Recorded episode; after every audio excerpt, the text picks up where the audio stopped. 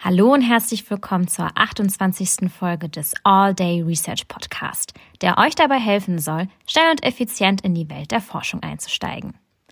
In der heutigen Ausgabe begrüßen wir Professor Dr. Patricia Arias Kabakos.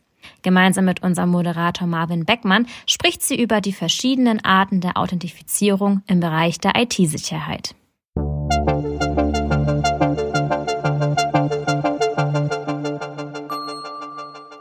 All Day Research Podcast.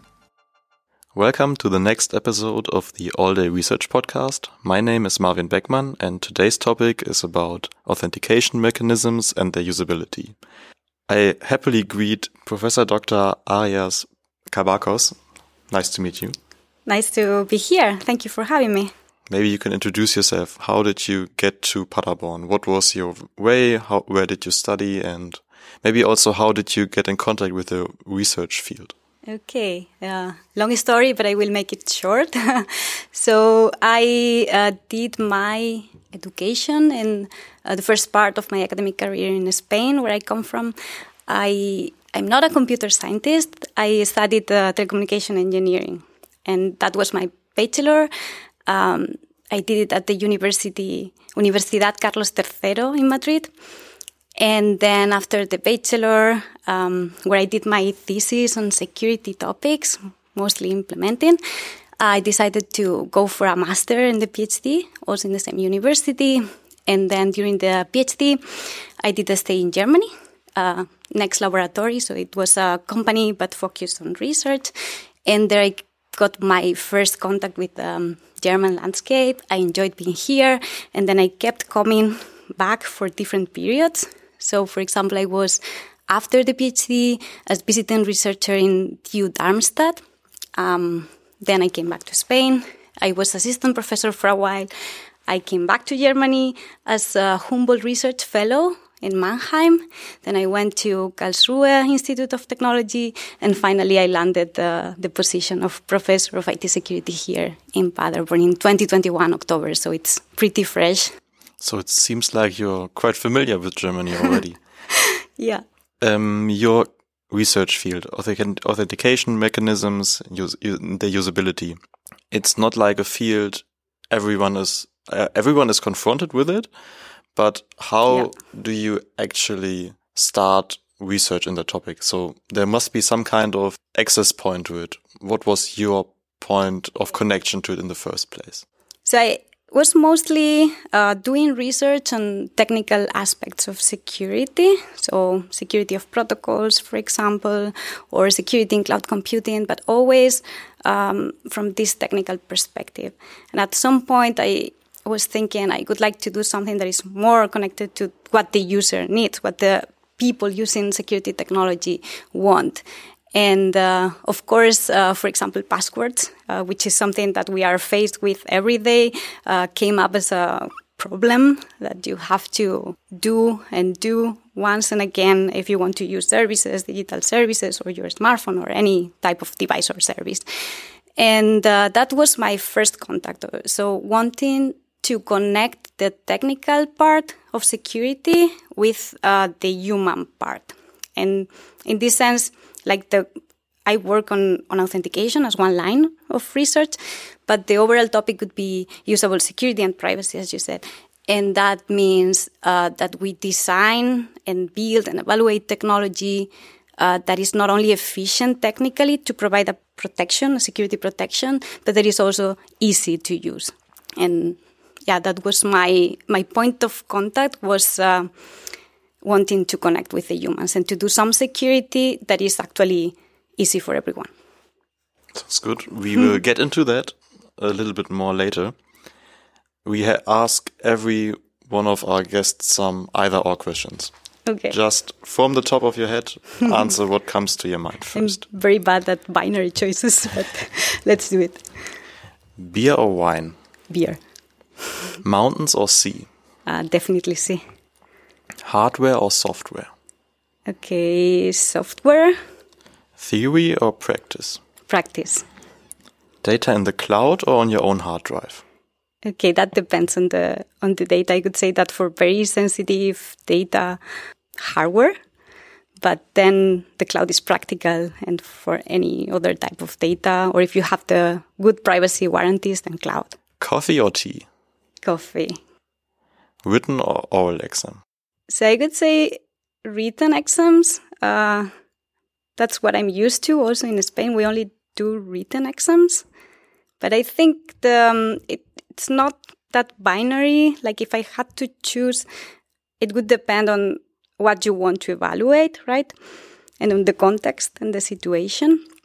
Uh, so written is very efficient when you have a lot of people. But uh, my ideal form of grading would be project based.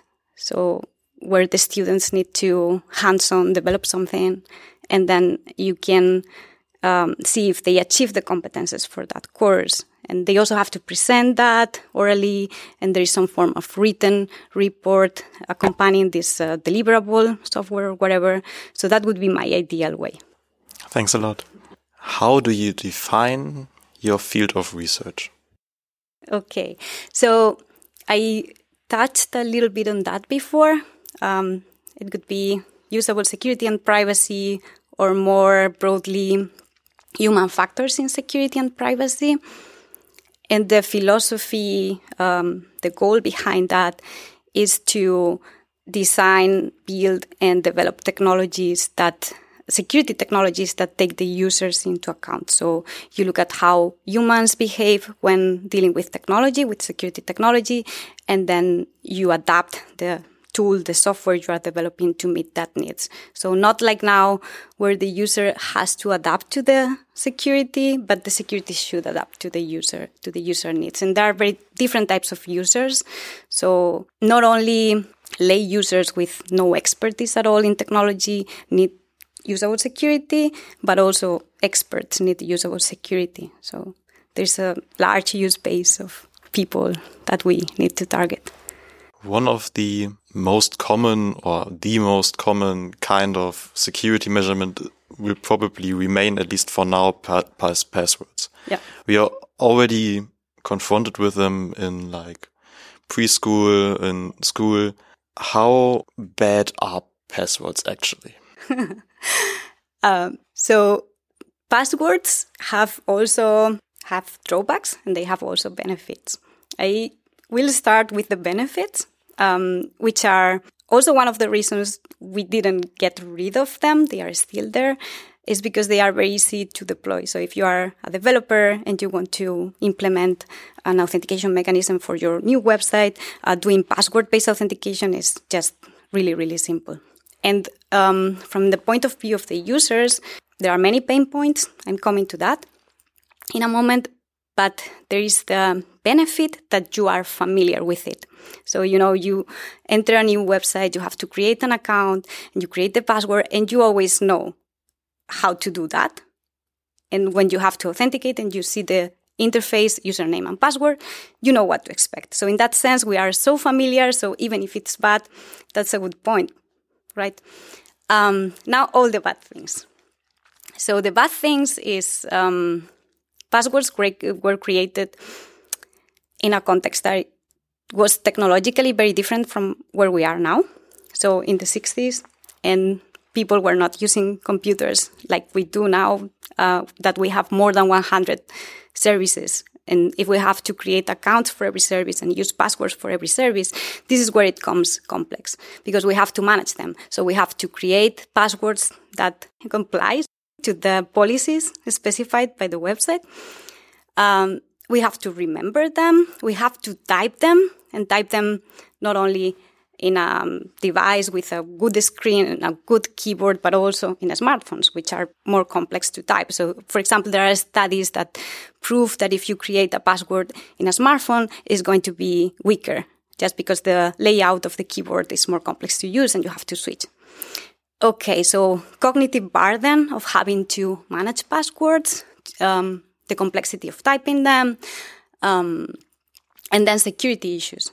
So having this long lifespan of passwords, also hackers got smarter in uh, attacking password-based systems, and now there are common practices that they can, common techniques that they can apply to to phish passwords, for example.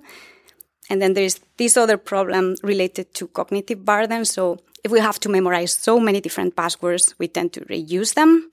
And then if you get phished, for example, or if your password get stolen in some type of attack, then uh, if that password is reused, that would open the door to many different accounts. Creating such a password is very difficult. So there are many different techniques. For example, if you like only search for how can I create myself a yeah. password, you find like techniques from Bruce Schneier's yeah. method, Electrum methods. All of them follow some kind of principle. For example, finding some kind of sentence, mm-hmm. um, translating the, the sentence to some phrase. Why is this not really perfect? One of the main problems with creating passwords is uh, that we are not random machines generators. And we always want to remember the passwords or to, to have some memorability. And um, for example, when you create a password that a policy um, sets some guidelines you should comply to, even um, if they tell you, for example, use um, caps, um, letters, use numbers, use symbols, you could go and create a password that complies, but is still memorable to you. So it doesn't have um, high entropy, what is called. And because it's predictable, that makes it uh, easier to attack. Now, Some, something like an exclamation mark at the end. Exactly. Everybody, if you have to add a symbol, you will do it at the end. There are a lot of studies proving that if you have to to do that or to add a number, you will place it always in the in the same position, right? So that makes it predictable. And if we come back to the um, uh, generation of the password as a passphrase or, or as a combination of words, which is one of the common advices. So you choose four words or a sentence and you turn that into your password. So that is good as long as you generate these four words, for example, randomly. But if you choose a sentence or a set of words that is memorable, like may the force be with you, then again, it's more predictable than something that is completely random. So in that sense, uh, that brings uh, bad uh, aspect to this type of uh, advice. To overcome this issue, one could use like password managers. Password managers took a lot, take a lot of these problems away because they generate a password randomly. You don't have to generate one yourself. Why are they not commonly used or no, not more commonly used than they are used at the moment? I'm very happy that you bring this topic of password managers because it's also part of my research, ongoing research. And um, yeah, I can say that password managers are highly recommended um, from a security point of view. As you said, you can have very strong passwords because they are random. You should never know your password. um, and then they have usability features like they autofill the password for you, making it more um, easy and quicker, more efficient. But um, they also have usability problems and human factors problems in the broader sense. So we conducted the studies to see um, what problems people find in password manager usage and why they don't use password managers. Indeed, this is also part of my ongoing research. And what we see is, for example, that they are either not aware that this kind of tools exist. So if you are not aware, maybe, of course, you, you wouldn't do, you wouldn't use it. Another problem is trust.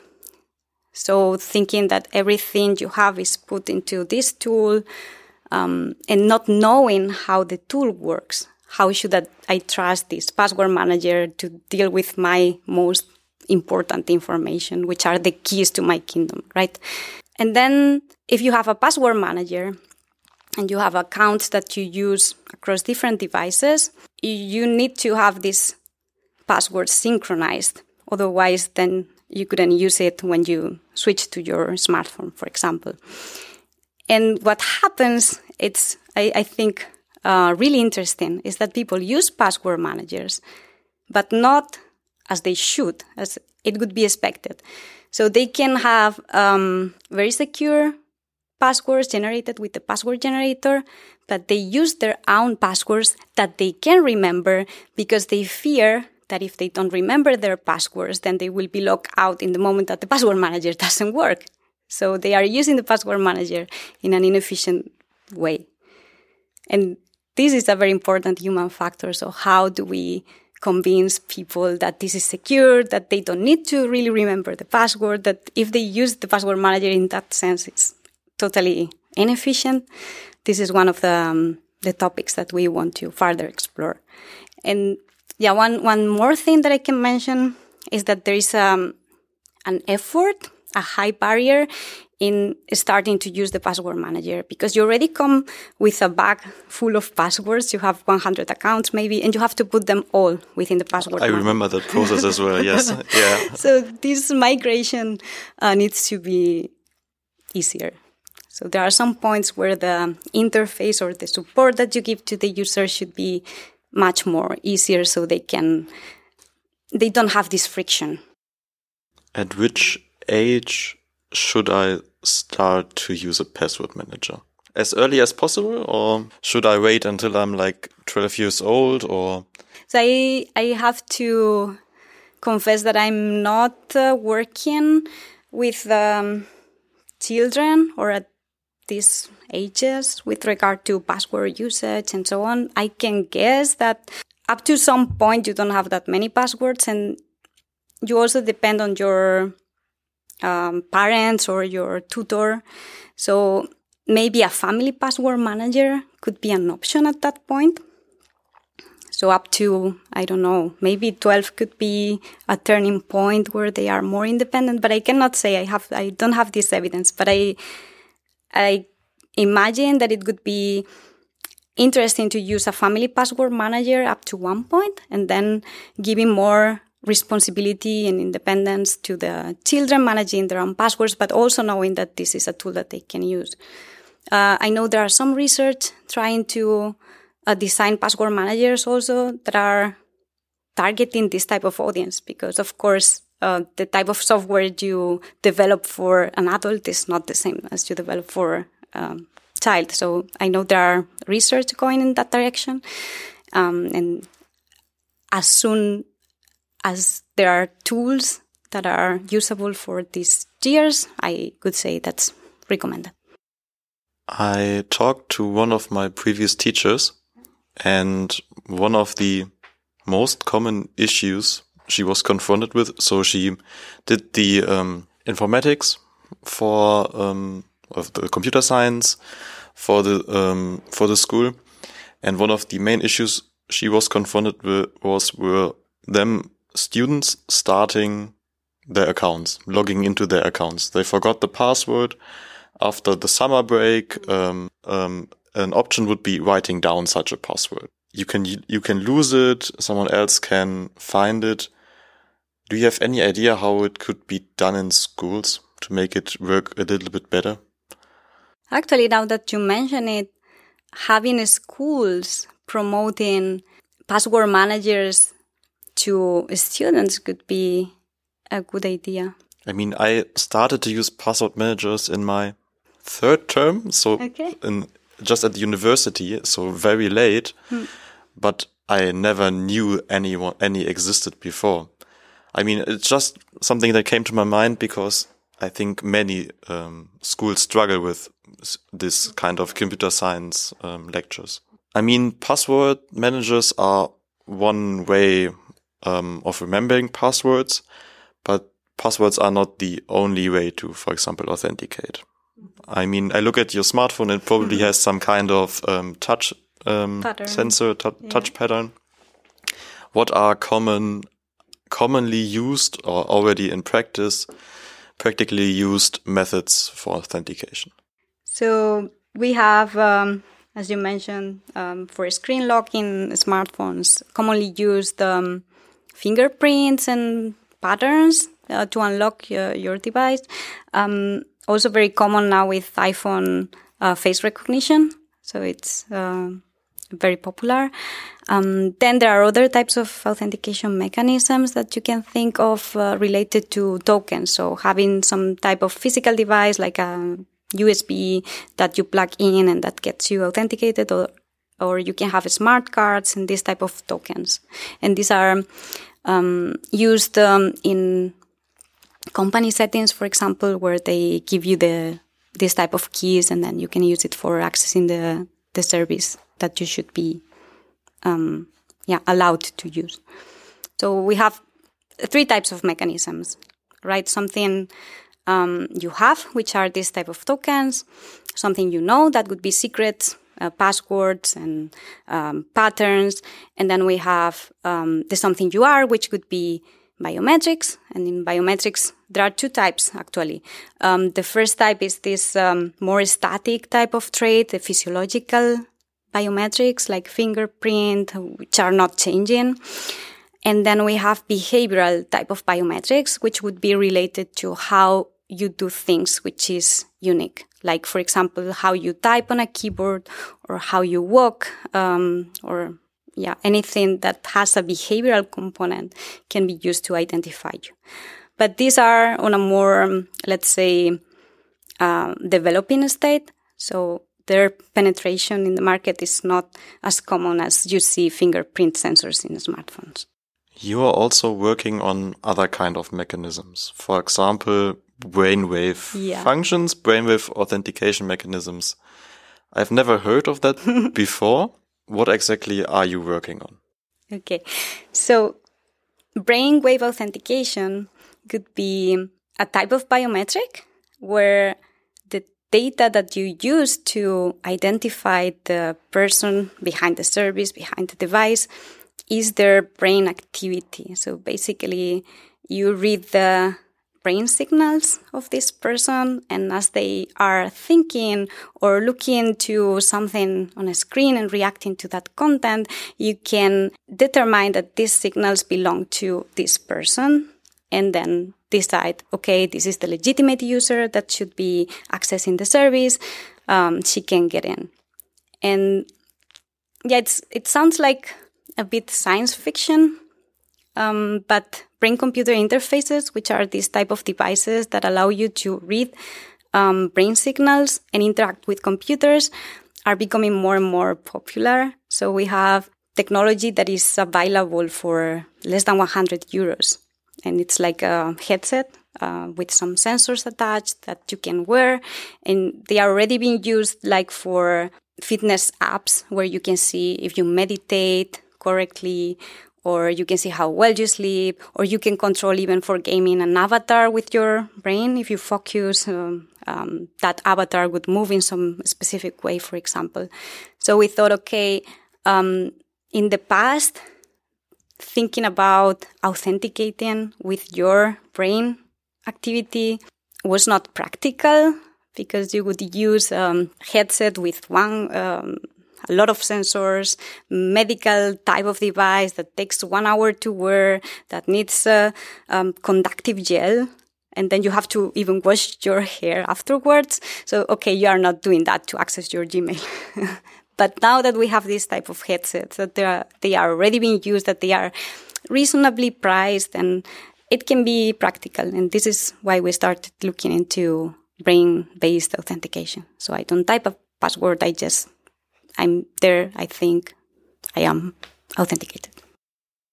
How do these headsets look? I, I would love to have some pictures for you or, um, yeah, images for everybody to see. But if you go, uh, in Google, for example, and you search for BCI device, BCI headset, you can see some of the latest in the market. There are from uh, models that can be as discreet as earables like uh, normal AirPods, right?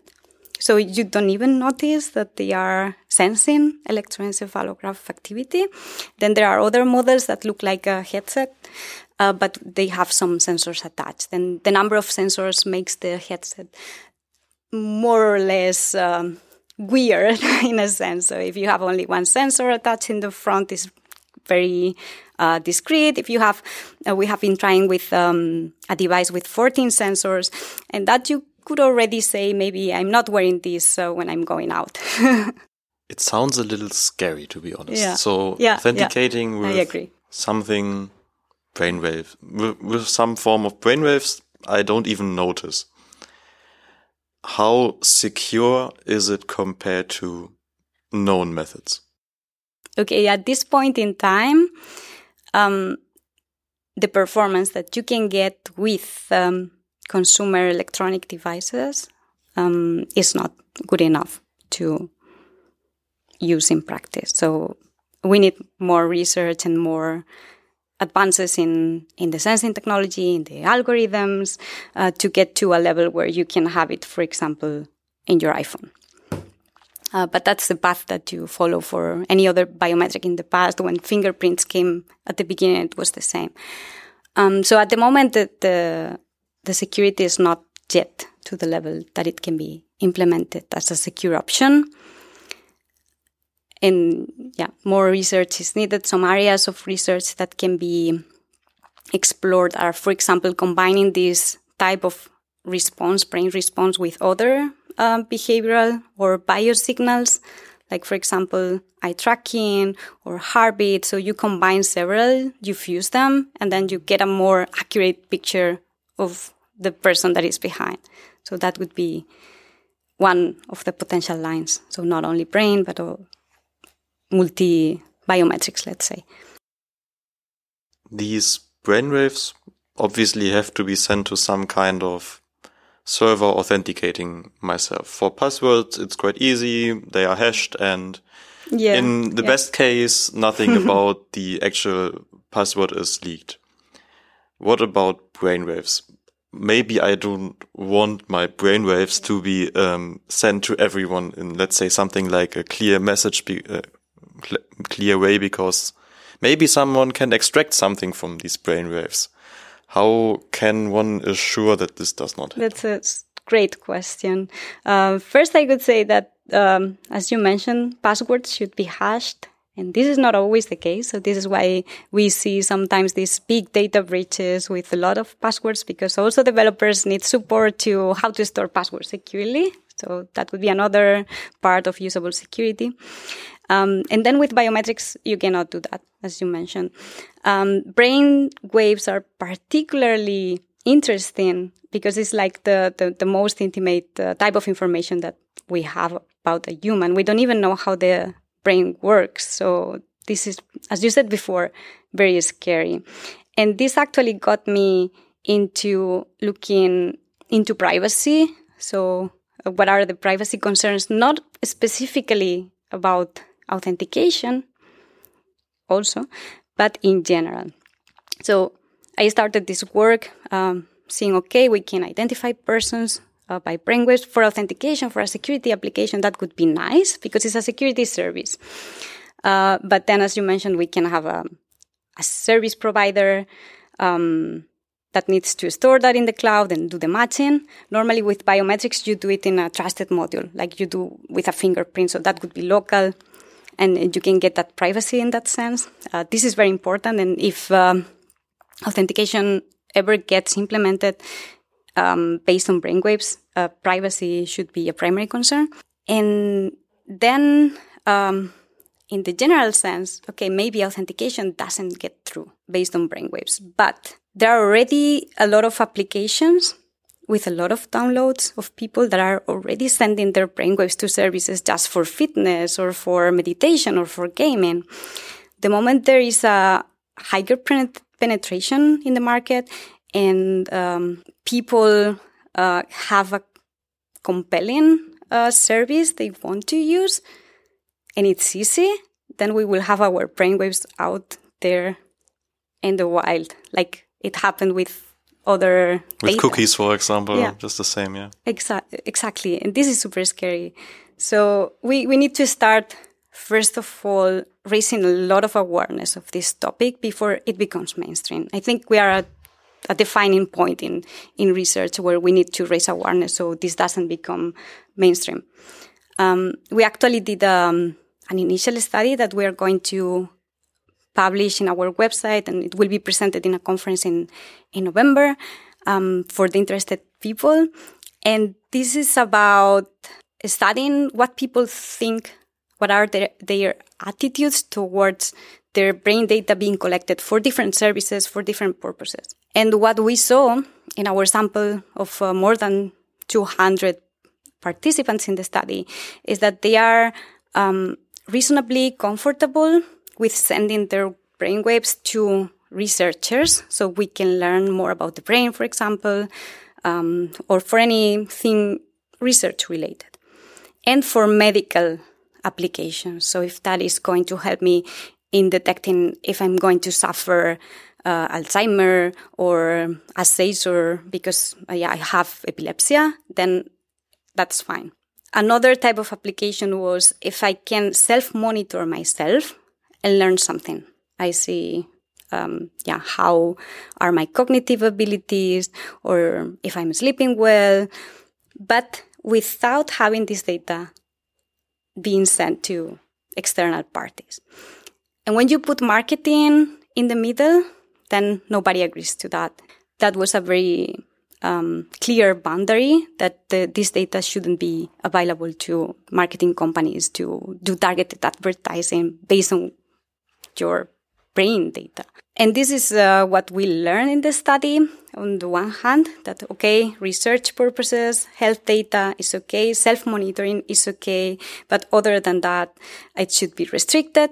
Consent should be provided, which is also a very challenging aspect, how to ask for consent related to your brain data, because on the one hand, you have the raw signal, and then everything you can infer from that. So you could infer things like uh, if you are an alcoholic or not, if you have, depending on the stimuli you are presented with, and when you measure the brain activity in reaction to something, you can detect things like um, political orientation or sexual orientation. So a lot of things. And um, having a way to provide consent for that or to provide protection is very complex.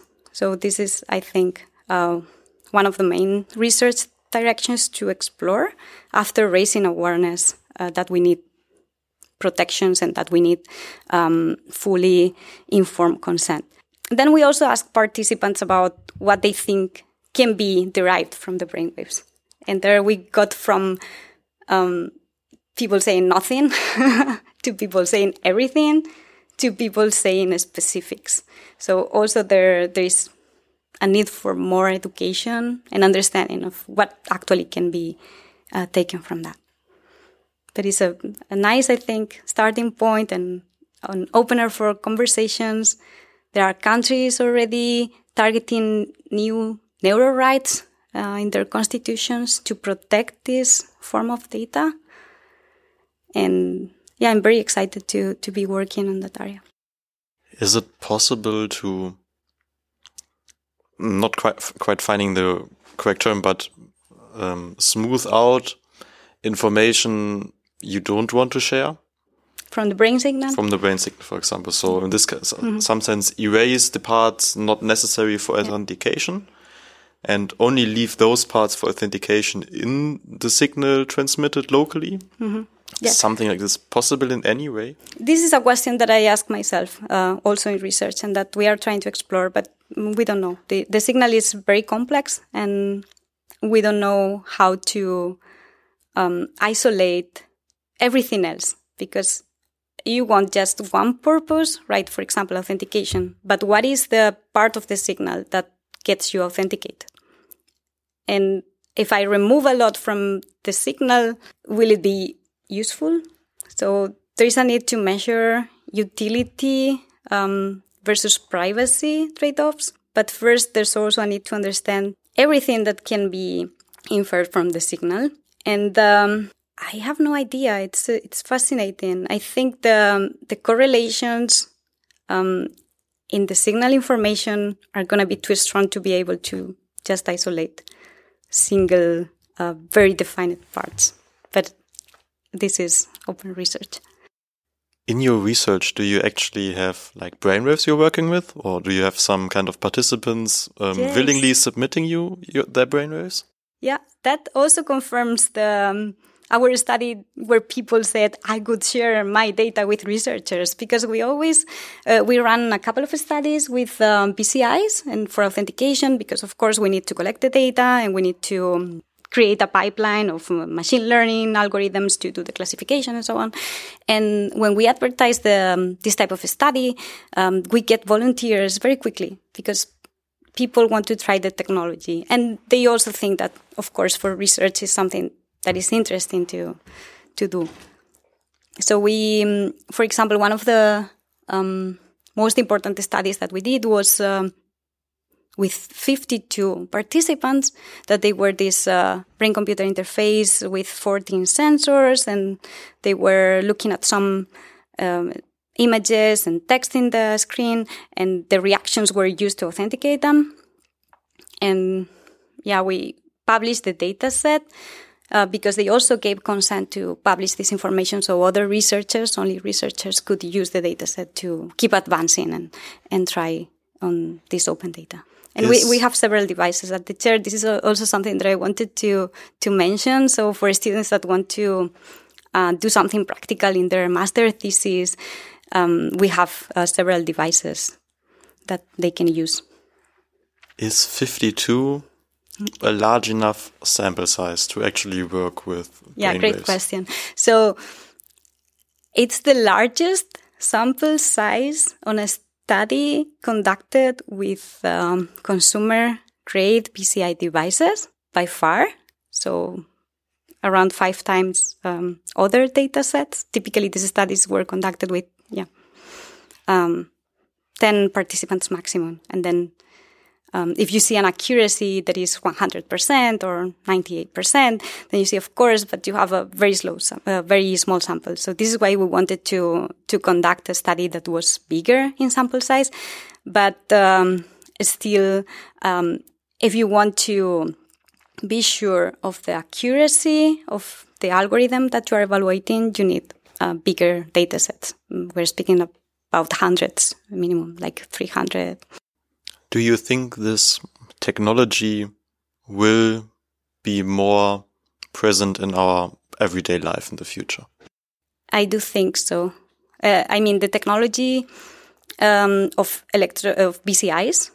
I'm not speaking about authentication um, in particular, but um, I think BCIs are are going to to be popular because they are getting more and more portable, comfortable, accessible in terms of price. Um, as soon as there is a compelling use case, and gaming could be that case, uh, people will start use it more frequently. One other example is, uh, for example, virtual reality. They are also in some of the headsets uh, that are coming to the market. They want to introduce EEG sensors, electroencephalogram sensors. At which point will you also use them? Is there some kind of bridge that has to be crossed in terms of security for you to actually use it? Because from my perspective, if one works with something a lot and has a lot more knowledge, yes. one is much more preserving in the use of it. More preserving. Preserving and uh, much more careful okay. in the use. Um, how is it about you? At which point would you use it? At the point that you can safely use it from a privacy protection standpoint. So that could be also part of my mission to fight for a more uh, privacy protecting BCI landscape. And at that point, I could also be willing to use BCI. But I'm using it in research, you know, like for piloting and testing. We do it also in our group ourselves, and but it's of course controlled by us. so you mentioned that one can write a master thesis, for example, with you. Yeah. What are topics one could write about right now? So what are open questions you want master students to work on right now? I mentioned this study on attitudes, privacy attitudes. Um, of people regarding neurotechnology, um, how they accept to share their brain data.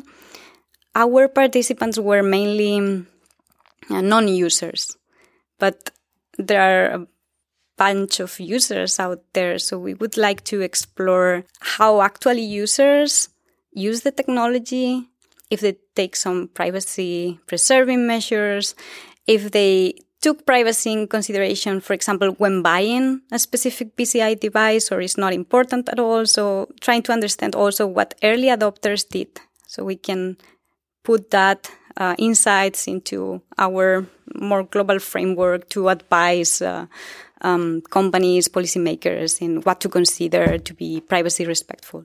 Um, that would be one topic, for example.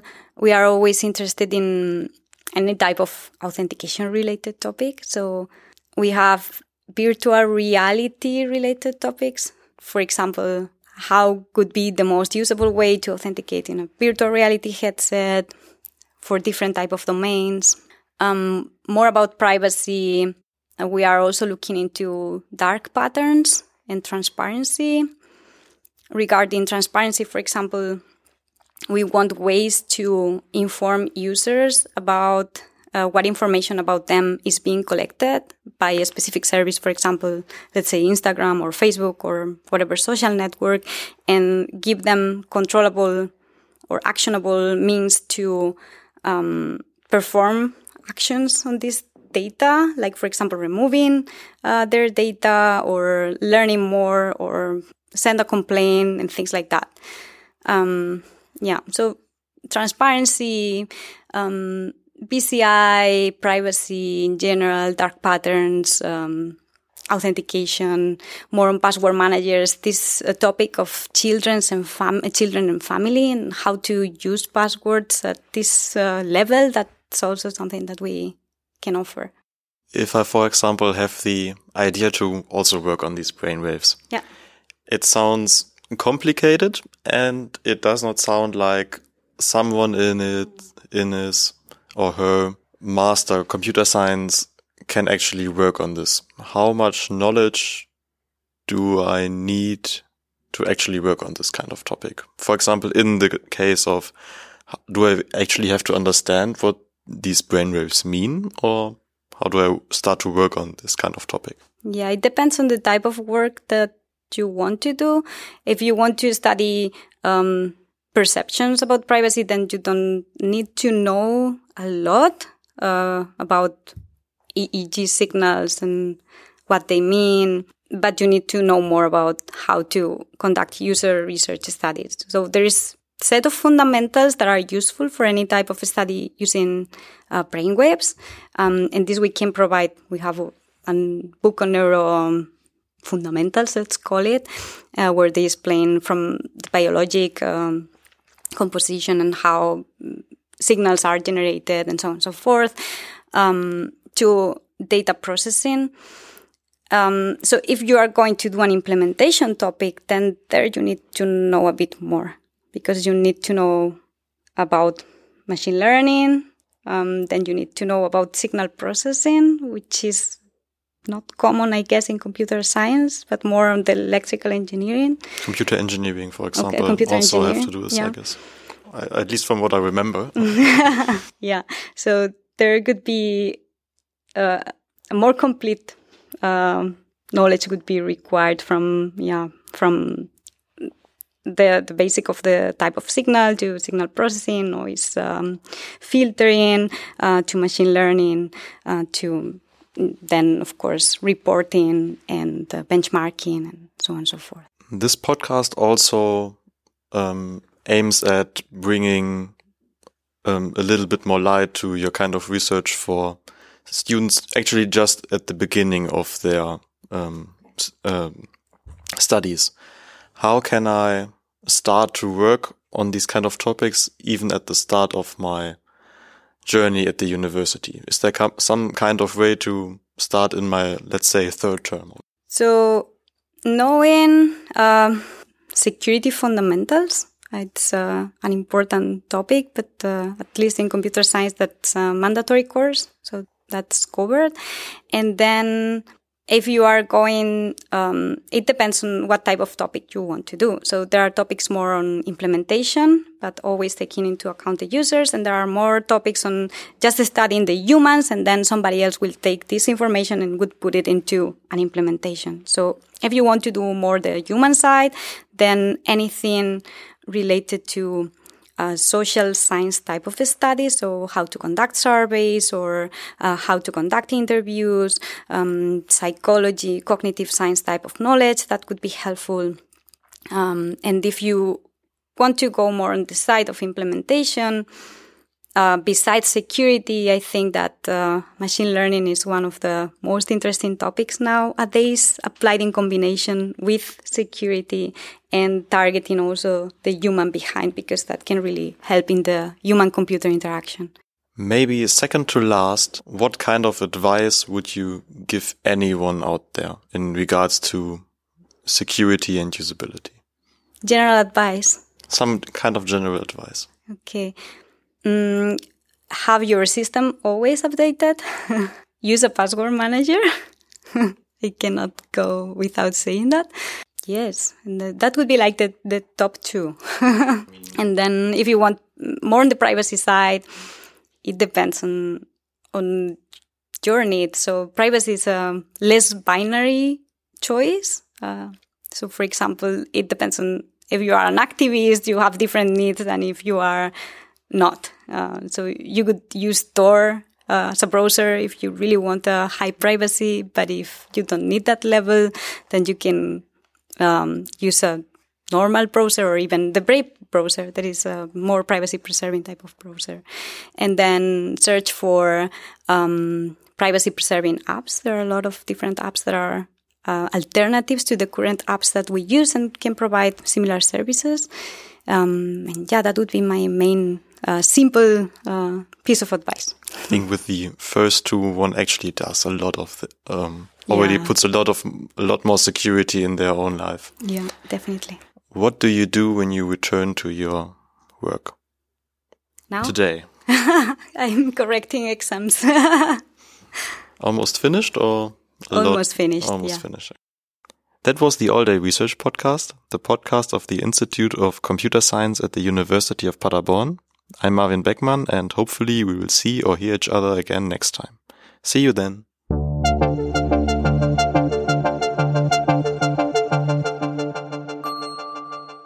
All Day Research Podcast.